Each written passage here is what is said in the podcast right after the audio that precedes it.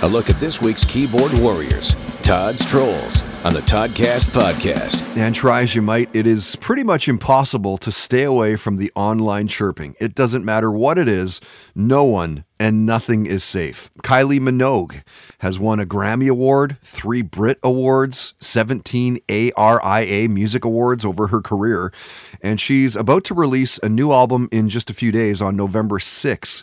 It's called Disco. I guess if Kylie tours, they gotta call it the 80s MILF Tour. Wow, really? Even at her peak, she was middle of the road. Imagine the train wreck she is today. I'll take has been one hit wonders for 500, Alex. Coming to theaters this weekend, My Dad's Christmas Date. It takes place in York, centered around a 16 year old named Jules and her dad, David. He wants to communicate with her, she wants to ignore him you know, kids.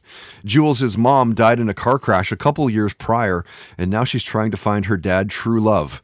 It stars Mick Davis, Jeremy Piven, and Megan Brown Martinez. Trust me, Jeremy Piven will find a way to make me hate this movie. Sorry, not sorry.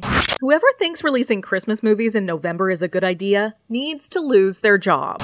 I'd rather smoke a cigarette butt I found on the ground outside a well known drug house than sit through this pile of crap. And a big one for horse racing goes down today. The Melbourne Cup is happening in Victoria, Australia. Too bad this wasn't interactive TV. You could whip those little jockey bastards. It's amazing that this animal cruelty still exists. It is the year 2020, isn't it? New drinking game. Every time you want to throttle the jockey for whipping his horse, drink. It'll make you feel better. Todd's Trolls on the Toddcast podcast is powered by The Garage, Games and Geekery, your place to play RPGs, board games, and Warhammer in Maple Ridge. Online at garagegames.ca.